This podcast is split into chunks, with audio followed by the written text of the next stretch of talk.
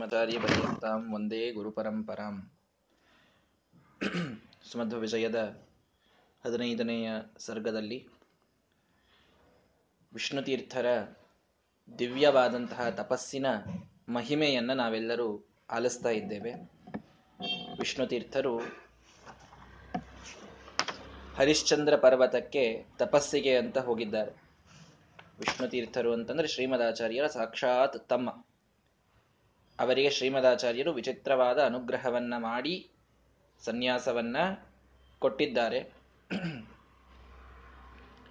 ಆ ಒಂದು ಸನ್ಯಾಸ ದೀಕ್ಷೆಯ ನಂತರದಲ್ಲಿ ಅದ್ಭುತವಾದಂತಹ ಅಧ್ಯಯನವನ್ನು ಶ್ರೀಮದಾಚಾರ್ಯರ ಕಡೆಗೆ ಮಾಡಿ, ಧ್ಯಾನಂ ನಿಶ್ಚಿತ ತತ್ವಸ್ಯ ಅಂತ ಶಾಸ್ತ್ರ ತಿಳಿಸುವಂತೆ ಯಾವುದನ್ನು ನಾವು ಚೆನ್ನಾಗಿ ಮನನ ಮಾಡಿ ತಿಳಿದುಕೊಂಡಿದ್ದೇವೋ ಅದನ್ನು ನಿಧಿಧ್ಯಾಸನದಲ್ಲಿ ನಾವು ತರಬೇಕು. ಅಂದರೆ ಧ್ಯಾನದಲ್ಲಿ ತರಬೇಕು ಅದನ್ನು.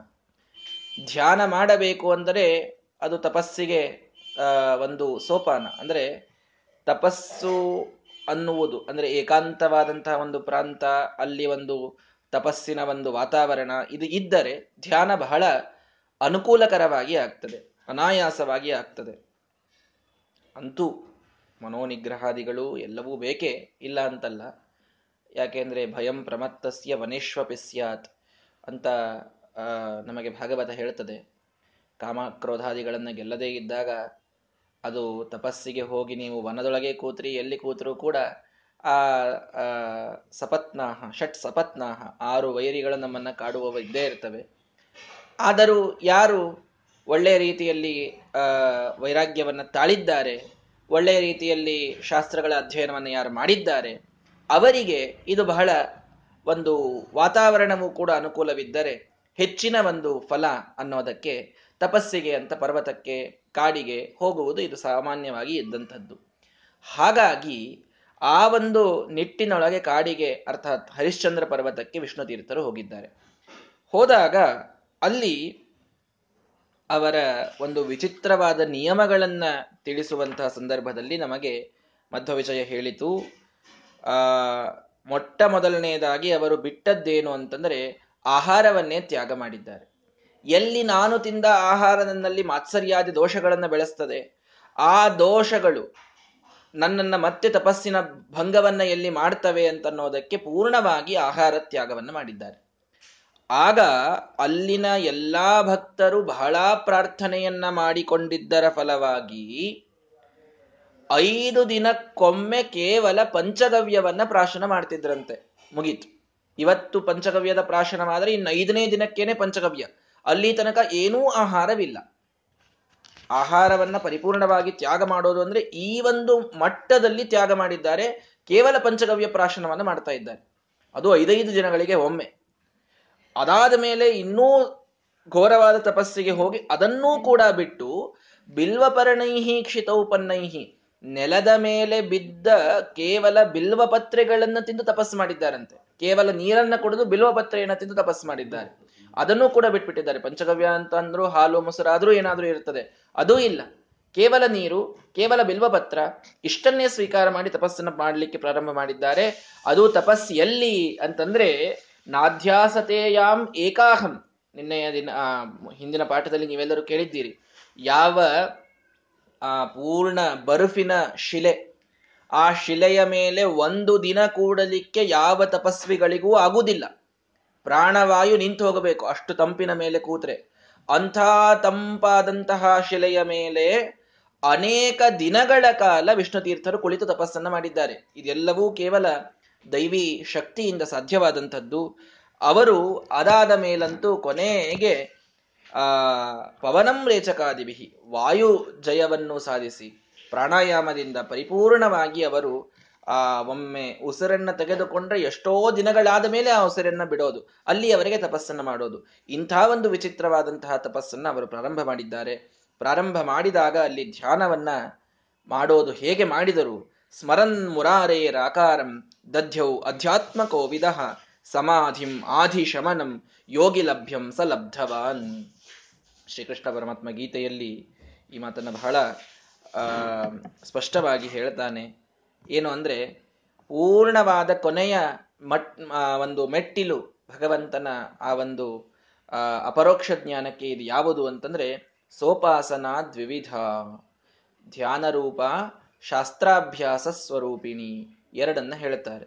ಹೀಗಾಗಿ ಒಂದು ಧ್ಯಾನ ರೂಪದ ಉಪಾಸನೆ, ಇನ್ನೊಂದು ಶಾಸ್ತ್ರಾಭ್ಯಾಸ ಸ್ವರೂಪದ ಉಪಾಸನೆ. ಎರಡರಿಂದಲೂ ಕೂಡ ಭಗವಂತನ ಅಪರೋಕ್ಷ ಜ್ಞಾನವಾಗ್ತದೆ. ಶಾಸ್ತ್ರಾಭ್ಯಾಸವನ್ನು ಪರಿಪೂರ್ಣವಾಗಿ ತಾವು ಮಾಡಿದ್ದಾರೆ, ಆ ಒಂದು ಶ್ರವಣ ಮನನಗಳನ್ನ ಈಗ ನಿಧಿಧ್ಯಾಸನದಲ್ಲಿ ಅವರು ಪರಿವರ್ತನೆ ಮಾಡಿಕೊಳ್ಳಬೇಕಾಗಿದೆ. ಆದ್ದರಿಂದ ದಧ್ಯವು ಧ್ಯಾನದ ಪ್ರಾರಂಭವನ್ನು ಮಾಡಿದ್ದಾರೆ. ಬಹಳ ಇಡೀಯಾದ ಆರನೇ ಅಧ್ಯಾಯ, ಭಗವದ್ಗೀತೆಯ ಆರನೇ ಅಧ್ಯಾಯಕ್ಕೆ ಹೆಸರೇ ಧ್ಯಾನ ಯೋಗ ಭಗವಂತ ಒಂದೊಂದು ಸಣ್ಣ ಡೀಟೇಲ್ ಅನ್ನ ಬಿಡದೇನೆ ವರ್ಣನ ಮಾಡಿದ್ದಾನೆ. ಧ್ಯಾನ ಯಾರದ್ದು ಮಾಡಬೇಕು, ಹೇಗೆ ಮಾಡಬೇಕು, ಹೇಗೆ ಕುಳಿತು ಮಾಡಬೇಕು, ಯಾವ ಸಮಯಕ್ಕೆ ಮಾಡಬೇಕು, ಏನನ್ನ ತಿಂದು ಮಾಡಬೇಕು, ಏನನ್ನ ತಿನ್ನದೇ ಮಾಡಬೇಕು, ಎಲ್ಲದರ ಒಂದು ಸೂಕ್ಷ್ಮವಾದಂತಹ ವಿವರ ನಾವು ಧ್ಯಾನ ಯೋಗದಲ್ಲಿ ನೋಡ್ತೇವೆ. ನೀವೆಲ್ಲರೂ ಗೀತೆಯಲ್ಲಿ ಕೇಳಿರ್ತೀರಿ.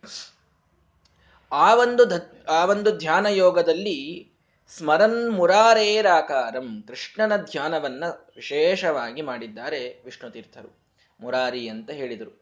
ಯಾಕೆ? ಕೃಷ್ಣನ ಧ್ಯಾನವನ್ನೇ ಮಾಡಿದ್ದರ ಒಂದು ವಿಶೇಷವಾದಂತಹ ಕಾರಣ ಅಂತಂದ್ರೆ ಮುಖ್ಯವಾಗಿ ನಿಯತ ಗುರುಗಳು ಶ್ರೀಮದಾಚಾರ್ಯರೇ ಇರಬಹುದು, ಅವರು ಉಪದೇಶವನ್ನು ಮಾಡಿರಬಹುದು. ಒಂದು, ಇನ್ನೊಂದು ವಿಶೇಷ ಅಂತಂದ್ರೆ ನಮಗೆ ಭಾಗವತವೇ ತಿಳಿಸಿಕೊಡುವಂತೆ ಕಲಿಯುಗದೊಳಗೆ ಕೃಷ್ಣನ ಧ್ಯಾನವೇ ಬಹಳ ಒಂದು ಪ್ರಶಸ್ತ ಅಂತನ್ನುವಂತಹ ಮಾತು ನಮಗೆ ಭಾಗವತ ತಿಳಿಸಿಕೊಡುತ್ತದೆ. ಬಹಳ ಪ್ರಶಸ್ತ. ಕೃಷ್ಣನ ಧ್ಯಾನವನ್ನೇ ವಿಶೇಷವಾಗಿ ಮಾಡಬೇಕು. ಕೃತಯುಗದಲ್ಲಿ ಶುಕ್ಲವರ್ಣದ ಭಗವಂತನ ಧ್ಯಾನ ಮತ್ತು ತ್ರೇತಾಯುಗದಲ್ಲಿ ರಕ್ತವರ್ಣದ ಕೆಂಪು ಬಣ್ಣದ ಭಗವಂತನ ಧ್ಯಾನ ದ್ವಾಪರ ಯುಗದಲ್ಲಿ ನೀಲವರ್ಣದ ಅಥವಾ ಪೀತವರ್ಣದ ಭಗವಂತನ ಧ್ಯಾನ ಮತ್ತು ಕಲಿಯುಗದೊಳಗೆ ಕೃಷ್ಣವರ್ಣದ ಭಗವಂತನ ಧ್ಯಾನ. ಕೃಷ್ಣವರ್ಣದಲ್ಲಿ ಇದ್ದಂಥವನು ಸಾಕ್ಷಾತ್ ಶ್ರೀಕೃಷ್ಣನೇ. ಹಾಗಾಗಿ ಆ ಕೃಷ್ಣನ ಧ್ಯಾನವನ್ನ ವಿಶೇಷವಾಗಿ ಕಲಿಯುಗದೊಳಗೆ ಪ್ರಶಸ್ತ ಅಂತ ಭಾಗವತ ತಿಳಿಸಿಕೊಡುತ್ತದೆ. ಹಾಗಾಗಿ ಕೃಷ್ಣನ ಧ್ಯಾನವನ್ನ ಮಾಡಿದ್ದಾರೆ. ಎಂತಹ ಧ್ಯಾನ ಅದು? ಅಧ್ಯಾತ್ಮ ಕೋವಿದ. ಅಧ್ಯಾತ್ಮದಲ್ಲಿ ಭಾರೀ ಚತುರರವರು, ಶಾಸ್ತ್ರದಲ್ಲಿ ಬಹಳಷ್ಟು ನಿಷ್ಣಾತರು. ಅಂತ ವಿಷ್ಣು ತೀರ್ಥರು ಧ್ಯಾನವನ್ನ, ಕೃಷ್ಣನ ಧ್ಯಾನವನ್ನ ಪ್ರಾರಂಭ ಮಾಡಿದರೆ ಏನಾಗಿ ಬಿಡ್ತು ಅಂತಂದ್ರೆ ಯೋಗಿ ಲಭ್ಯಂ. ಕೇವಲ ಯೋಗಿಗಳಿಗೆ ಸಿಗುವಂಥದ್ದೊಂದಿದೆ ಅವಸ್ಥೆ. ಯಾವುದದು? ಸಮಾಧಿಂ ಆಧಿಶಮನಂ ಸ ಲಬ್ಧವಾನ್.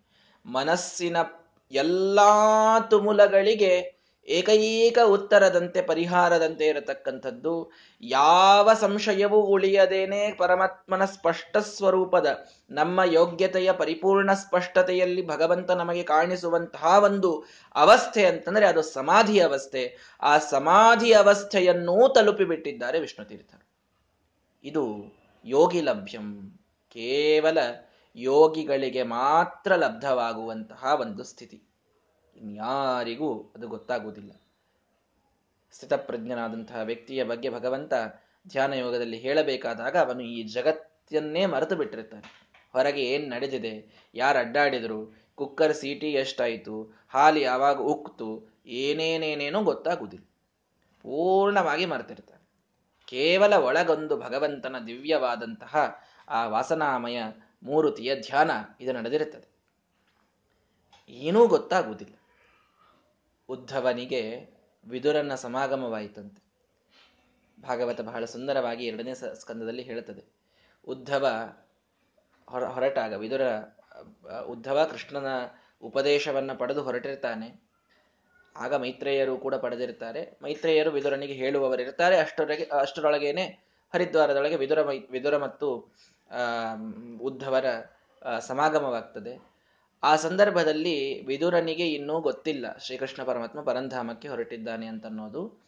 ಕೃಷ್ಣ ಹೇಗಿದ್ದಾನೆ ಅನ್ನುವ ಒಂದು ಪ್ರಶ್ನೆಯನ್ನ ವಿದುರ ಕೇಳ್ತಾನೆ. ಕೇಳಿದ ತಕ್ಷಣದಲ್ಲಿ ಕೃಷ್ಣ ಅನ್ನುವ ಶಬ್ದ ಕೇಳಿದ್ದಕ್ಕೆ ಅವನಿಗೊಂದು ಹಿಪ್ನೊಟೈಸ್ ಆದಂಗೆ ಆಗ್ಬಿಡ್ತಿತ್ತು ಉದ್ಧವನಿಗೆ. ಕೃಷ್ಣ ಅಂತ ಶಬ್ದ ಕೇಳಿದ್ದಕ್ಕೆ ಅಲ್ಲೇ ಕುಳಿತ, ಕುಳಿತು ನೋಡಿದರೆ ಎಷ್ಟು ಹೊತ್ತು ಅಲುಗಾಡಿಸಿ ನೋಡಿದರೂ ಉದ್ಧವನಿಂದ ಏನೂ ಮಾತು ಬರ್ತಾ ಇಲ್ಲ. ಯಾಕೆ ಅಂತ ಹೇಳಿದರೆ ಕೃಷ್ಣ ಅನ್ನುವ ಶಬ್ದವನ್ನ ಕೇಳಿ ಸಮಾಧಿ ಹತ್ತು ಬಿಡ್ತಿತ್ತಂತವನಿಗೆ ಉದ್ಧವನಿಗೆ ಶಬ್ದ ಕೇಳಿ. ಧ್ಯಾನ ಕೂತು ಏನೂ ಇರ್ಲಾರ್ದಾಗೆ ನಮಗ ಸಮಾಧಿ ಸಮಾಧಿ ಬೇಡ. ಹತ್ತು ನಿಮಿಷದ ಜಪ ಆಗಬೇಕು ಅಂದ್ರೆ, ಹತ್ತು ನಿಮಿಷ ಜಪ ಬೇಡ. ಹತ್ತು ಜಪ ಆಗ್ಬೇಕಂದ್ರೂ ಆಗುದಿಲ್ಲ ನಮ್ಮ ಕಡೆಯಿಂದ. ಅದು ಆಗೋದಿಲ್ಲ. ಎಲ್ಲಾ ಕಡೆ ಓಡಾಡ್ತಾ ಇರ್ತದೆ ಮನಸ್ಸು. ಅದೇ ಸಮಯದೊಳಗೆ, ಹ್ಮ್, ಸ್ವಾಮಿಗಳು ಹೇಳ್ತಿದ್ರು. ಎಲ್ಲಾ ನಮ್ದೇನ್ ಪೆಂಡಿಂಗ್ ವರ್ಕ್ ಇರ್ತದ ನೆನಪಾಗೋದು ಯಾವಾಗ ಅಂದ್ರೆ ಜಪಕ್ ಕೂತಾಗ ಅಂತ. ಉಳಿದ ಎಲ್ಲಾ ಉಳಿದ ಎಲ್ಲಾ ಸಮಯಕ್ಕೆ ಮರಿತೀವಿ ಬೇಕಾದ್ರೆ ಜಪಕ್ ಕೂತಾಗ ಮಾತ್ರ ಎಲ್ಲಾ ನೆನಪು ಬರ್ತಾವ ಅವಾಗ ಅಂತ. ಹೀಗಾಗಿ ನಮ್ಮ ಹಣೆ ಬರಹ ಹೀಗೆ. ಕೃಷ್ಣ ಅನ್ನುವ ಶಬ್ದ ಕೇಳಿದಲ್ಲಿ ಕೂತು ಬಿಡ್ತಿದ್ನಂತ ಕೂತು ಏನ್ ಮಾಡ್ತಿದ್ದಾರೆ? ಸಮಾಧಿಗೆ ಹೋಗ್ಬಿಡ್ತಿದ್ದ ಅವನು. ಎಷ್ಟೋ ಹೊತ್ತಾದ್ಮೇಲೆ ಮರಳಿ ಬರೋದು. ಆಮೇಲೆ ಮುಂದಿನವ್ರು ಮಾತಾಡಿಸ್ಬೇಕು ಆಚಾರ ಏನಾಯ್ತ್ರಿ ಅಂತ. ಅಲ್ಲಿ ತನ ಹೋಗ್ಬಿಡುದು. ಹೀಗಿದ್ದ ಉದ್ಧವ ಅಂತ. ಇದು ಯೋಗಿ ಲಭ್ಯಂ. ಇದು ಆ ಭಗವಂತನ ಅಷ್ಟು ಸನ್ನಿಧಾನ ಇದ್ದಂಥವರಿಗೆ ಅಂತಹ ಒಂದು ಧ್ಯಾನವನ್ನು ಮಾಡಿದವರಿಗೆ ಸಿಗುವಂತಹ ಒಂದು ಸಮಾಧಿ ಅವಸ್ಥೆ. ಆಧಿಶಮನಂ, ಮನಸ್ಸಿನ ಯಾವ ಕಷ್ಟವೂ ಇರುವುದಿಲ್ಲ. ಅಷ್ಟು ಮನಸ್ಸು ಪರಿಪೂರ್ಣವಾಗಿ ಕಷ್ಟಗಳಿಂದ ಮುಕ್ತವಾಗುವಂತಹ ಅವಸ್ಥೆ ಅದು, ಸಮಾಧಿಯ ಅವಸ್ಥೆ. ಸಮಾಧಿಂ ಆಧಿಶಮನಂ ಅಂತ ಹೇಳಿದರು ಅದಕ್ಕೆ. ಆಧಿಶಮನಂ, ಎಲ್ಲ ರೀತಿಯ ಆಧಿಗಳು ಹೋಗಿಬಿಡುತ್ತವೆ. ಕೇವಲ ಭಗವಂತನ ಸುಂದರವಾದ ಸ್ವರೂಪ ಕಣ್ಣು ಮುಂದೆ ಕಾಣ್ತಾ ಇರುತ್ತದೆ. ಅಂತಹ ಒಂದು, ಅರ್ಥಾತ್ ಅಪರೋಕ್ಷವಲ್ಲ, ಮಾನ್, ವಾಸನಾಮಯವಾದಂತಹ ಮೂರ್ತಿ ಇದು ಕಾಣ್ತಾ ಇರ್ತದೆ ಅದನ್ನ ಪಡೆದಿದ್ದಾರೆ ನಮ್ಮ ವಿಷ್ಣು ತೀರ್ಥರು. ಭಗವಂತನ ಧ್ಯಾನವನ್ನು ಮಾಡುವಾಗ ಎಂಥ ಭಗವಂತನ ಧ್ಯಾನ? ಮೌಕುಂದೆ ಸುಂದರೇ ರೂಪೆ ಸ್ವಾನಂದಾದಿ ಗುಣಾರ್ಣವೇ ಸ್ವಾಶ್ಚರ್ಯ ರತ್ನೇ ಮಗ್ನಾತ್ಮ. ನಾಣ್ಯತ್ ಕಿಂಚಿತ್ ವಿವೇದ ಸಹ. ಎಂಥ ಸಮಾಧಿಯನ್ನು ಪಡೆದರು ಅಂದ್ರೆ ಸುಂದರವಾದ ಮುಕುಂದನ ಆ ರೂಪವನ್ನ ಧ್ಯಾನ ಮಾಡುವಾಗ ನಾಣ್ಯತ್ ಕಿಂಚಿತ್ ವಿವೇದ ಹೊರಗೆ ನಡೆದಿದ್ದೇನೂ ತಿಳಿಯದಂತಹ ಸಮಾಧಿಯನ್ನ ಪಡೆದಿದ್ದಾರೆ. ಎಂತಹ ಧ್ಯಾನವನ್ನು ಮಾಡಿದ್ದಾರೆ? ಸ್ವಾನಂದಾದಿ ಗುಣಾರ್ಣವೇ. ಶ್ರೇಷ್ಠವಾದ ತನ್ನದೇ ಸ್ವರೂಪವೇ ಆದಂತಹ ಅನೇಕ ಅನಂತ ಗುಣಗಳಿಂದ ಪರಿಪೂರ್ಣನಾದ ಭಗವಂತನ ಧ್ಯಾನವನ್ನು ಮಾಡಿದ್ದಾರೆ. ಇದು ಒಂದೊಂದು ವಿಶೇಷಣ ಬಹಳ ಸಾರ್ಥಕ. ಸುಂದರೇ ರೂಪೇ ಅಂತ ಹೇಳಿದರು. ಭಗವಂತನ ಸುಂದರ ರೂಪದ ಧ್ಯಾನ ಮಾಡಿದರು. ಗುಣಗಳಿಂದ ಪರಿಪೂರ್ಣವಾದ ರೂಪದ ಧ್ಯಾನ ಮಾಡಿದರು. ಆಶ್ಚರ್ಯ ರತ್ನದಂತಿರತಕ್ಕಂತಹ ಭಗವಂತನ ರೂಪವನ್ನ ಧ್ಯಾನ ಮಾಡಿ ಅದರಲ್ಲಿ ಮಗ್ನರಾಗಿದ್ದಕ್ಕೆ ಹೊರಗೆ ನಡೆದದ್ದೇನು ತಿಳಿಯದಂತಾಯಿತವರಿಗೆ ಅಂತ. ಏನಿದು ಇದರ ಅರ್ಥ ಅಂತಂದ್ರೆ ಬಹಳ ಜನ ಧ್ಯಾನ ಮಾಡಬೇಕಾದಾಗ ಒಂದು ನಿರ್ವಿಕಲ್ಪಕ ಸಮಾಧಿ ಅಂತ ಹೇಳ್ತಾರೆ. ಸಮಾಧಿಯೊಳಗೇನೆ ಎರಡು ವಿಧ ಮಾಡಿಬಿಡ್ತಾರೆ. ನಿರ್ವಿಕಲ್ಪಕ ಸಮಾಧಿ, ಸವಿಕಲ್ಪಕ ಸಮಾಧಿ ಅಂತ. ಯಾವುದೋ ಒಂದು ರೂಪವನ್ನು ಧ್ಯಾನ ಮಾಡಿದರೆ ಅದು ಸವಿಕಲ್ಪಕ ಸಮಾಧಿ. ಏನೂ ಇಲ್ಲದ, ಏನನ್ನೂ ಕೂಡ ವಿಚಾರಗಳನ್ನ ಶೂನ್ಯ ಮಾಡಿಕೊಳ್ಳೋ ಸ್ಥಿತಿ. ಅದು ನಿರ್ವಿಕಲ್ಪಕ ಸಮಾಧಿ ಅಂತ ಹೇಳ್ತಾರೆ. ಅದರ ಬಗ್ಗೆ ಬಹಳ ವಿಶ್ವಾಸ ಹುಟ್ಟೋದಿಲ್ಲ. ಯಾಕೆಂದ್ರೆ ಬಹಳ ಜನರ ಅನುಭವಕ್ಕೆ ಬರುವುದಿಲ್ಲ. ಮನಸ್ಸು ವಿಚಾರ ಶೂನ್ಯ ಆಗೋದು ಅಂತ ವಿಚಾರ ಮಾಡ್ರಿ ನೀವೇ. ಅದು ಆ ವಿಚಾರಕ್ಕಾದ್ರೂ ಆ ವಿಚಾರ ಶೂನ್ಯತೆ ಬರ್ತದ ವಿಚಾರ ಮಾಡ್ರಿ. ಬರುವುದಿಲ್ಲ. ನಿದ್ರೆ ಅಂತ ಅನ್ಬಹುದು ಬಹಳ ಅದ್ರ ನಿರ್ವಿಕಲ್ಪಕ ಸಮಾಧಿ. ನಿದ್ರೆ. ಒಳ್ಳೆ ನಿದ್ರೆ ಇದ್ದಾಗ ಏನೂ ಮನಸ್ಸಿನೊಳಗೆ ವಿಚಾರ ಇರೋದೇ ಇಲ್ಲ. ಅದೊಂದೇ ಸಮಾಧಿ ಅವಸ್ಥೆ ಅಂತ ಆಗ್ಬಿಡುತ್ತದೆ. ಮತ್ತು ಅಷ್ಟು ನಿದ್ರೆನೆ ಮಾಡೋದ್ರಿಂದ ಮತ್ತೆ ಭಗವಂತನ ಅಪರೋಕ್ಷ ಆಗ್ತಿತ್ತು ಅಂದ್ರೆ ನಾವು ಇಷ್ಟೊತ್ತಿಗೆ ಎಲ್ಲರೂ ಮೋಕ್ಷಕ್ಕೆ ಹೋಗ್ಬಿಟ್ಟಿರ್ತಿದ್ವಿ. ಅಷ್ಟು ನಿದ್ದೆ ಮಾಡ್ತೀವಿ ನಾವೆಲ್ಲ. ಹೀಗಾಗಿ ಆ ಸವಿಕಲ್ಪಕ ಸಮಾಧಿ ಅಂತ ಅನ್ನೋದೇನೋರು ವಿಧ ಮಾಡ್ತಾರೆ, ಅದೇ ನಿಜವಾದದ್ದು ನಿಜವಾಗಿ. ಅಂದ್ರೆ, ಅಲ್ಲಿ ಭಗವಂತನ ಒಂದು ಸ್ವರೂಪ ಇರ್ತದೆ, ಅದರ ಧ್ಯಾನವನ್ನು ಮಾಡ್ತಾ ಇರ್ತೇವೆ, ಅದು ಸುಂದರ ಇರ್ತದೆ, ಸುಂದರ ಇರಬೇಕು. ಭಗವಂತ ನಿರಾಕಾರ ಆಗಿಬಿಟ್ಟ ಅಂತಂದ್ರೆ, ನಾಮ್ ನಮಗೆ ಆಕಾರ ಇದೆ, ಭಗವಂತನನ್ನೇ ನಿರಾಕಾರ ಮಾಡಿಬಿಟ್ವಿ ಅಂತಂದ್ರೆ, ನಮಗಿಂತಲೂ ಅವನ ಒಂದು ಸೌಂದರ್ಯದೊಳಗೆ ಅವನಿಗೊಂದು ಡಿಮೋಷನ್ ತಂದಂತಾಗ್ಬಿಡುತ್ತದೆ ಸುಂದರವಾದ ಭಗವಂತನ ರೂಪವನ್ನ ಚಿಂತನೆ ಮಾಡಿದರು ವಿಷ್ಣು ತೀರ್ಥರು.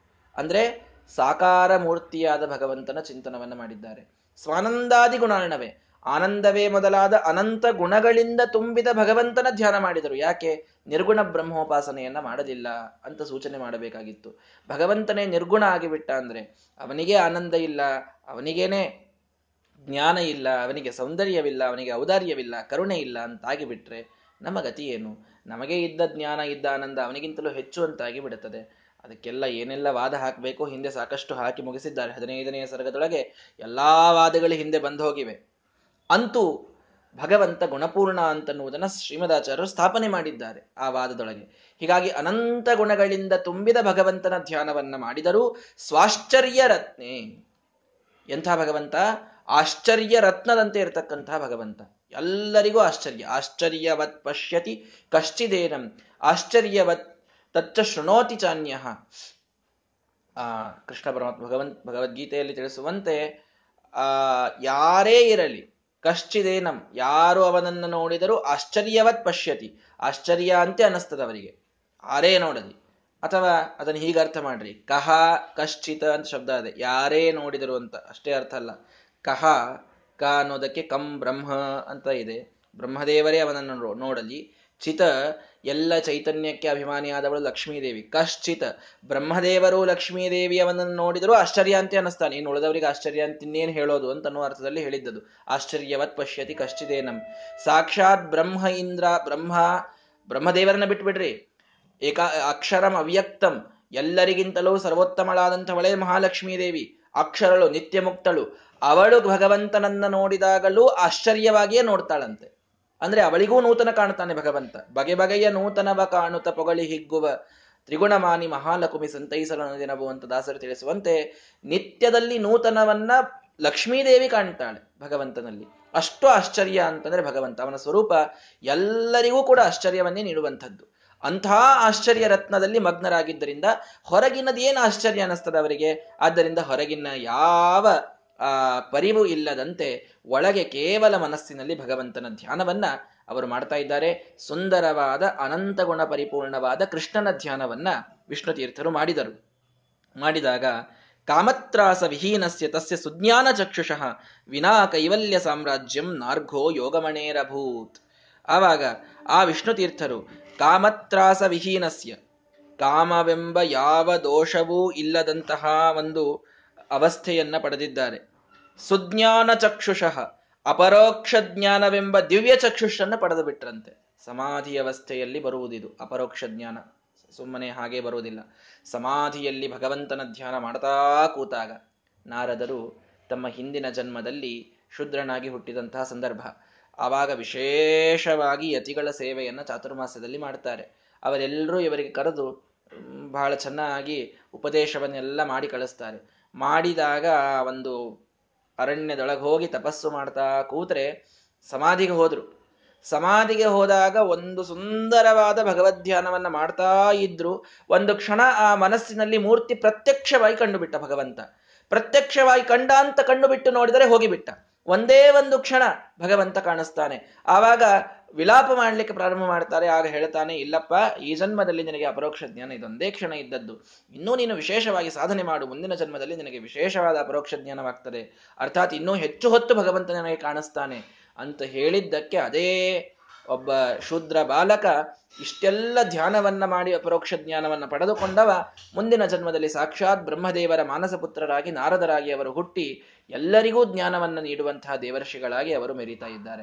ಹಾಗಾದರೆ ಈ ಒಂದು ಶ್ರೇಷ್ಠವಾದ ಧ್ಯಾನದ ಫಲ ಏನು ಅಂದ್ರೆ ಭಗವಂತ ಅಪರೋಕ್ಷವಾಗಿ ಕಾಣಿಸಿ ಆ ದಿವ್ಯ ಚಕ್ಷುಷನ್ನ ಮನುಷ್ಯ ತಾನು ಪಡಿತಾನೆ. ಅದನ್ನೇ ವಿಷ್ಣು ತೀರ್ಥರು ಪಡೆದಿದ್ದಾರೆ. ವಿನಾ ಕೈವಲ್ಯ ಸಾಮ್ರಾಜ್ಯಂ ನಾರ್ಘೋ ಯೋಗಮಣೇರಭೂತ್. ರತ್ನಕ್ಕೆ ಹೇಗೆ ಆ ಒಂದು ವಿಶೇಷವಾದಂತಹ ಸಾಮ್ರಾಜ್ಯವೇ ಅದರ ಮೌಲ್ಯ? ಅಂದ್ರೆ ರತ್ನ ಇದೆ. ಆ ರತ್ನ ಸುಮ್ಮನೆ ಯಾರ್ದೋ ಮನೆಯಲ್ಲಿ ಇತ್ತು ಅಂತಂದ್ರೆ ಅದಕ್ಕೇನು ಮಹತ್ವ ಬರುವುದಿಲ್ಲ. ರಾಜನ ಕಡೆಗೆ ಇದೆ, ಸಾಮ್ರಾಜ್ಯದ ಒಂದು ಸಿಂಹಾಸನದ ಮೇಲೆ ಏರಿದೆ ಅಂತಂದ್ರೆ ಆ ರತ್ನಕ್ಕೆ ಭಾರಿ ವಿಶೇಷ ಅಂತ ಹೇಳ್ತೀವಲ್ಲ. ಹಾಗೆ ರತ್ನಕ್ಕೆ ಹೇಗೆ ಸಾಮ್ರಾಜ್ಯ ಇದು ಒಂದು ಸರಿಯಾದ ಮೌಲ್ಯ ಕಟ್ಟಿದಂತೆಯೋ, ಹಾಗೆ ಇವರ ಈ ರತ್ನ ಅರ್ಥಾತ್ ಇವರ ಒಂದು ತಪಸ್ಸೆಂಬ ರತ್ನಕ್ಕೆ ಸಾಮ್ರಾಜ್ಯವನ್ನ ಭಗವಂತ ಕೊಟ್ಟ ಯಾವುದು ಅಂದ್ರೆ ಕೈವಲ್ಯ ಸಾಮ್ರಾಜ್ಯ, ಮೋಕ್ಷವೆಂಬ ಸಾಮ್ರಾಜ್ಯವನ್ನೇ ಇವರಿಗೆ ಕೊಟ್ಟು ಬಿಟ್ಟ ಭಗವಂತ. ಈ ತಪೋರತ್ನ ಏನಿದ್ದಾರೆ ವಿಷ್ಣು ತೀರ್ಥರು ಇವರ ಸರಿಯಾದ ಸ್ಥಾನ ಅಂದ್ರೆ ಮೋಕ್ಷವೇ ಅನ್ನುವಂತೆ ಅಪರೋಕ್ಷ ಜ್ಞಾನವಾದ ಮೇಲೆ ಅವರಿಗೆ ಮೋಕ್ಷವನ್ನೇ ಭಗವಂತ ಅನುಗ್ರಹ ಮಾಡಿದ. ಅರ್ಥಾತ್ ಆಗಿಂದಾಗ ಮೋಕ್ಷಕ್ಕೆ ಹೋದ್ರು ಅಂತ ತಿಳಿಬೇಡಿ. ಅಪರೋಕ್ಷ ಜ್ಞಾನ ಈಗಾಗಿದೆ. ಅಪರೋಕ್ಷ ಜ್ಞಾನವಾದಾಗ ಚಿದ್ಯಂತೆ. ಭಿದ್ಯತೆ ಹೃದಯ ಗ್ರಂಥಿ ಛಿದ್ಯಂತೆ ಸರ್ವ ಸಂಶಯ ನಮಗೆ ಭಗವಂತ ಅಪರೋಕ್ಷ ಜ್ಞಾನದಲ್ಲಿ ಕಂಡಾಗ ಎಲ್ಲ ರೀತಿಯ ಸಂಶಯಗಳು ಮನಸ್ಸಿನಿಂದ ಪರಿಹಾರವಾಗ್ತವೆ ಹೃದಯ ಗ್ರಂಥಿಯ ಭೇದನವಾಗ್ತದೆ, ಪರಿಪೂರ್ಣವಾಗಿ ಅಪ್ರಾರಬ್ಧ ಕರ್ಮಗಳ ನಾಶವಾಗಿ ಹೋಗಿಬಿಡ್ತದೆ. ಅಂದರೆ ಸಂಚಿತ ಆಗಾಮಿಗಳ ಕರ್ಮ ನಾಶವಾಗ್ತದೆ. ಆದರೆ ಅವಶೇಷೀಕೃತ ಪ್ರಾರಬ್ಧ ಕರ್ಮಣಾಂ. ಇನ್ನೂ ಪ್ರಾರಬ್ಧದ ಅವಶೇಷ ಇದು ಉಳಿದಿರ್ತದೆ, ಅದನ್ನ ಭೋಗ ಮಾಡಿದ ಮೇಲೆ ಮೋಕ್ಷಕ್ಕೆ ಹೋಗುವುದು. ಅಂತೂ ಅವರಿಗೆ ಅಪರೋಕ್ಷ ಜ್ಞಾನವಾದಾಗ ಮೋಕ್ಷ ಸಿಗುವುದು ಖಚಿತವಾದಂತೆ ಆ ಮೋಕ್ಷವನ್ನೇ ಭಗವಂತ ಅವರಿಗೆ ಅನುಗ್ರಹ ಮಾಡಿದ. ಅನುಗ್ರಹವನ್ನು ಮಾಡಿದ ಮೇಲೆ ಅವರು ಅಲ್ಲಿಯಿಂದ ಮರಳಿ ಬರ್ತಾರೆ. ಅಪರೋಕ್ಷ ಜ್ಞಾನವಾಗುವವರೆಗೂ ವಿಷ್ಣು ತೀರ್ಥರು ತಪಸ್ಸನ್ನು ಮಾಡಿದ್ದಾರೆ. ಅಲ್ಲಿ ತನ ಬಿಟ್ಟಿಲ್ಲ. ಇದು ಯಾಕೆ ಹೇಳಿದೆ ಅಂದ್ರೆ ಪ್ರಾರಂಭದಲ್ಲಿ ಒಂದು ಮಾತು ಬಂದಿತ್ತು. ಪ್ರಾರಂಭದಲ್ಲಿ ವೀರಹ ಅಂತ ಕರೆದಿದ್ರು. ವಿಷ್ಣು ತೀರ್ಥರಿಗೆ, ದ್ವಂದ್ವ ದುಃಖಾನಲೇ ವೀರಹ ಮಾತ್ಸರ್ಯೇಣ ವಿಮತ್ಸರಹ ಅಂತ ಒಂದು ಮಾತು ಬಂದಿತ್ತು. ವೀರರಾದಂತಹ ವಿಷ್ಣು ತೀರ್ಥರು ಅಂತ. ಯಾಕೆ ಈ ವೀರ ಅನ್ನೋ ಶಬ್ದವನ್ನ ಬಳಸಿದ್ರು ಅಂತಂದಾಗ ನಾನು ನಾನು ಅವತ್ತು ವೀರ ಶಬ್ದದ ಅರ್ಥವನ್ನ ಹೇಳಿದ್ದೆ. ಆರಬ್ಧಾಂತಗಾಮಿತ್ವಂ ವೀರತ್ವಂ ಅಂತ. ಅಂದ್ರೆ ಏನರ್ಥ? ಪ್ರಾರಂಭ ಮಾಡಿದ ಕೆಲಸವನ್ನ ಕೊನೆತನಕ ಒಯ್ಯುವ ವ್ಯಕ್ತಿಗೆ ವೀರ ಅಂತಂತಾರೆ. ಪ್ರಾರಂಭ ಮಾಡಿದ್ದನ್ನ ಮಧ್ಯದಲ್ಲೇ ಬಿಟ್ಟು ಬಿಡ್ತಾರಲ್ಲ ಅವರಿಗೆ ವೀರರು ಅಂತ ಅನ್ನೋದಿಲ್ಲ, ಹೇಡಿಗಳು ಅಂತಂತಾರೆ ಪ್ರಾರಂಭ ಮಾಡಿದ ಕೆಲಸ ಏನಿದೆಯೋ ಅದನ್ನು ಕೊನೆವರೆಗೂ ಒಯ್ಯೋದು. ತಪಸ್ಸನ್ನ ಪ್ರಾರಂಭ ಮಾಡಿದ್ದಾರಲ್ಲ, ಆ ತಪಸ್ಸು ಎಲ್ಲಿಗೆ ಮುಗಿಬೇಕೀಗ ಅದು ಪೂರ್ಣವಾಗಿ ಭಗವಂತನ ಸಾಕ್ಷಾತ್ಕಾರ ಮಾಡಿಕೊಂಡು ಮೋಕ್ಷ ಖಚಿತ ಆಗೋವರೆಗೂ ಹೋಗಬೇಕದು ಅದು ಅದರ ಕೊನೆ. ಒಂದು ಅವಸ್ಥೆಯ ಕೊನೆ ಏನಿದೆಯೋ ಅದು ಪೂರ್ಣವಾಗಿ ಅಚೀವ್ ಆದರೆ ಅವನಿಗೆ ವೀರ ಅಂತ ಅನ್ನೋದು. ವಿಷ್ಣು ತೀರ್ಥರು ವೀರರು ಯಾಕೆ? ಅಂತಂದ್ರೆ, ಅವರು ಪ್ರಾರಂಭ ಮಾಡಿದ ತಪಸ್ಸಿನ ಕೊನೆಯ ಮಟ್, ಮಟ್ಟವಾದಂತಹ ಮೋಕ್ಷವನ್ನೂ ಪಡೆಯುವ ಮಟ್ಟಿಗೆ ಅವರು ಹೋದರು. ಆದ್ದರಿಂದ ಅವರಿಗೆ ವೀರ ಅಂತ ಕರೆದರು. ಹೀಗಾಗಿ ಆ ವೀರ ಶಬ್ದದ ವ್ಯಾಖ್ಯಾನವನ್ನು ನಾವು ಸರಿಯಾಗಿ ತಿಳಿದುಕೊಳ್ಳಬೇಕು. ಕೊನೆಯವರೆಗೂ ಅಂದ್ರೆ ಅಪರೋಕ್ಷ ಜ್ಞಾನವಾಗುವವರೆಗೂ ಅವರು ತಪಸ್ಸನ್ನು ಬಿಡದೇನೆ ಆ ಅಷ್ಟು ಘೋರವಾದಂತಹ ತಪಸ್ಸನ್ನು ಮಾಡಿದ್ದಾರೆ. ಮೋಕ್ಷ ಅವರಿಗೆ ಖಚಿತವಾಗಿದೆ. ಮುಂದೆ ಶ್ರೀಮದಾಚಾರ್ಯರ ಕಡೆಗೆ. ಅಷ್ಟು ಆ, ಅವರಿಗೆ ಆಗಬೇಕು ಅಂದ್ರೆ ಹೇಗಾಯ್ತಿದು ಹೇಗಾಯ್ತಿದು ಅಷ್ಟು ತಪಸ್ಸಿನ ಒಂದು ನಿಷ್ಠೆ ಅವರಲ್ಲಿ ಬರಬೇಕು ಅಂದ್ರೆ ಹೇಗಾಯ್ತು? ಮಧ್ವಾನುಜೆ ಮಧ್ವನಾಥೋ ಯಂ ಪ್ರಸಾದಂ ಯಥಾತ್ತದ ಸಚಿತ್ತ ವಿಷಯತ್ವಾದ್ವಾ ಗೋಪ್ಯತ್ವಾದ್ವಾ ನವರ್ಣ್ಯತೆ. ನಾರಾಯಣ ಪಂಡಿತಾಚಾರ್ಯ ಹೇಳ್ತಾರೆ, ಶ್ರೀಮದಾಚಾರ್ಯರು ತಮ್ಮ ತಮ್ಮರಾದ ವಿಷ್ಣು ತೀರ್ಥರಲ್ಲಿ ಯಂ ಪ್ರಸಾದಂ ವ್ಯಧಾತ್ ಏನು ಅನುಗ್ರಹ ಮಾಡಿದ್ರು? ಎಷ್ಟು ಅನುಗ್ರಹ ಮಾಡಿದ್ರು ಅನ್ನೋದನ್ನ ಚಿತ್ತ ಅವಿಷಯತ್ವಾದ್ವ ನಿಮಗೆ ತಿಳಿಯೋದಿಲ್ಲ ಅನ್ನೋದಕ್ಕೆ, ಗೋಪ್ಯತ್ವ ಅಥವಾ ಅದ್ರ ಅಥವಾ ಅದನ್ನು ಹೇಳಬಾರದು ಅನ್ನೋದಕ್ಕೆ ನಾನು ಹೇಳುವುದಿಲ್ಲ. ನಾರಾಯಣ ಪಂಡಿತಾಚಾರ್ಯ ಬಹಳ ಸ್ಪಷ್ಟ ಹೇಳ್ಬಿಟ್ರು. ನವರ್ಣ್ಯತೆ, ನಾನು ಅದನ್ನು ಹೇಳುವುದಿಲ್ಲ. ಯಾಕೆ ಹೇಳುವುದಿಲ್ಲ? ನಿಮಗದು ತಿಳಿಯುವುದಿಲ್ಲ ಅಂತ. ಗುರುಗಳ ಆ ಶ್ರೀಮದಾಚಾರ್ಯರ ಅನುಗ್ರಹ ಎಷ್ಟು ವಿಚಿತ್ರವಾಗಿತ್ತು ಅಂತ ಅನ್ನೋದು ತಿಳಿಯಲಿಕ್ಕೆ ಸಾಧ್ಯವಿಲ್ಲ. ಯಾಕ್ರಿ ಹೀಗೊಬ್ಬ ಕವಿ ಹೇಳಬಹುದಾ? ನಾವು ನೀವು ಹೇಳಂಗೆ ಹೇಳ್ರಿಪ್ಪ, ನಾವು ತಿಳ್ಕೊತೀವೋ ಬಿಡ್ತೀವೋ ನಮ್ಮ ಮೇಲೆ ಬಿಟ್ಟದ್ದು ಅಂತನ್ನೋ ಧೀರರು ಎಲ್ಲರೂ ಇರ್ತಾರೆ. ಹಾಗಲ್ಲ, ಎಷ್ಟೋ ವಿಷಯಗಳು ಗೋಪ್ಯತ್ವಾತ್, ಅದಕ್ಕೆ ಹೇಳಿದರು. ಕೆಲವು ವಿಷಯಗಳು ಕೇವಲ ಯೋಗಿಗಮ್ಯವಾದಂತಹ ವಿಷಯಗಳು, ಆ, ಯೋಗಿಜ್ಞಾನ ಅಂತ ಬರ್ತದೆ ಪ್ರಮಾಣ ಪದ್ಧತಿಯಲ್ಲಿ. ಅದರೊಳಗೂ ಕೂಡ ಅತಾತ್ವಿಕ ಯೋಗಿಗಳು, ತಾತ್ವಿಕ ಯೋಗಿಗಳು ಅಂತ ಬೇರೆ ಬೇರೆ ಇದ್ದಾರೆ. ಅತಾತ್ವಿಕ ಯೋಗಿಗಳಿಗೂ ಮತ್ತೆ ವಿಧಗಳಿವೆ. ಅದರಲ್ಲಿ ಕೊನೇ ಯಾವುದೋ ಒಂದರಲ್ಲಿ ಮನುಷ್ಯೋತ್ತಮರು ಬರುವಂಥದ್ದು. ನಾವಂತೂ ಅಲ್ಲೂ ಬರ್ತೇವೋ ಇಲ್ವೋ? ಅಂತೂ ಅವರು ಅದರಲ್ಲಿಯೂ ಮುಂದಿನ ಕಕ್ಷೆಯಲ್ಲಿ ಇದ್ದಂಥವರು. ಹಾಗಾಗಿ ಅವರಿಗೆ ಆದಂತಹ ಅನುಗ್ರಹ, ಅವರಿಗಾದಂತಹ ಕೆಲವು ಪ್ರಮೇಯಗಳು ಇದು ಮುಂದಿನವರಿಗೆ ತಿಳಿಯಬೇಕು ಅಂತ ಇಲ್ಲ. ಹಾಗಾಗಿ ಗೋಪ್ಯತ್ವ ಮತ್ತದನ್ನು ಹೇಳಬಾರದು ಅಂತೂ ಇದೆ. ಆದ್ದರಿಂದ ಬಹಳ ವರ್ಣನೆಯನ್ನ ನಾರಾಯಣ ಪಂಡಿತಾಚಾರ್ಯರು ಮಾಡ್ತಾ ಇಲ್ಲ. ಆದರೆ ಒಂದು ಮಾತ್ರ ನಿಜ. ನಮಗೆ ಊಹಿಸಲಿಕ್ಕೆ ಅಸಾಧ್ಯವಾದ ಅನುಗ್ರಹವನ್ನ ಶ್ರೀಮದಾಚಾರ್ಯ ಅವರ ಮೇಲೆ ಮಾಡಿದ್ದಾರೆ. ಆದ್ದರಿಂದ ಇದು ಅವರಿಗೆ ಸಾಧ್ಯವಾಗಿದೆ. ಇಂಥ ಒಂದು ವೀರ ಅನ್ನುವಂತಹ ಪದವಿ, ಅರ್ಥಾತ್ ಪ್ರಾರಂಭ ಮಾಡಿದ ತಪಸ್ಸನ್ನ ಅಪರೋಕ್ಷ ಜ್ಞಾನದವರೆಗೂ ಒಯ್ಯುವಂತಹ ಒಂದು ಮಹಿಮೆ ವಿಷ್ಣು ತೀರ್ಥರಲ್ಲಿ ಬರಬೇಕು ಅಂತಂದ್ರೆ ಶ್ರೀಮದಾಚಾರ್ಯರ ಅನುಗ್ರಹದಿಂದ ಬಂದಿತು. ವೀರ ಅನ್ನುವಲ್ಲಿ ಅರ್ಥ ಮಾಡಿಕೊಳ್ಳಿ. ವಿ, ಈರ ಅಂತ ಆಗ್ತದಲ್ಲಿ ಸಂಧಿ ಬೆಳೆಸಿದರೆ. ಈರ ಅನ್ನೋದಕ್ಕೆ ಮಧ್ವ ಶ್ರೀಮದಾಚಾರ್ಯರು. ಯಾಕೆಂದ್ರೆ ಈರ ಅನ್ನೋದು ವಾಯುದೇವರ ಹೆಸರು, ಸಮೀರ ಅಂತಂತೀರಲ್ಲ. ಹೀಗಾಗಿ ಈರ ಅಂದ್ರೆ ವಾಯುದೇವರು. ವಿಶೇಷವಾಗಿ ಯಾರಲ್ಲಿ ಈರನ ಸನ್ನಿಧಾನವಿದೆ, ಶ್ರೀಮದಾಚಾರ್ಯರ ಅನುಗ್ರಹದ ಸನ್ನಿಧಾನವಿದೆ, ಅವರೇ ವೀರರು ಅಂತ ಅರ್ಥ ಮಾಡಿದರೆ ವಿಷ್ಣು ತೀರ್ಥರು ಯಾಕೆ ವೀರರಾದರು ಅಂತ ಅನ್ನೋದಕ್ಕೆ ನಮಗೆ ಆ ಒಂದು ಶಬ್ದವೂ ನಮಗೆ ಸೂಚನೆಯನ್ನು ನೀಡುತ್ತದೆ. ಹಾಗಾಗಿ ಆ ವೀರರಾದ ವಿಷ್ಣು ತೀರ್ಥರು ಅಪರೋಕ್ಷ ಜ್ಞಾನವನ್ನೇ ಪಡೆದು ಅವರು ಮರಳಿ ಬರ್ತಾ ಇದ್ದಾರೆ. ಅಂತಹ ತೀವ್ರವಾದಂತಹ ತಪಸ್ಸನ್ನ ಮಾಡಿದ ವಿಷ್ಣು ತೀರ್ಥರ ಮಹಿಮೆಯನ್ನ ಇನ್ನೂ ಮುಂದಿನ ಶ್ಲೋಕಗಳಲ್ಲಿ ಹೇಳ್ತಾರೆ. ನಾಳೆಯ ದಿನ ಅದನ್ನು ನೋಡೋಣ. ಶ್ರೀಕೃಷ್ಣಾರ್ಪಣ ಮಸ್ತು ಹರಯೇ ನಮಃ.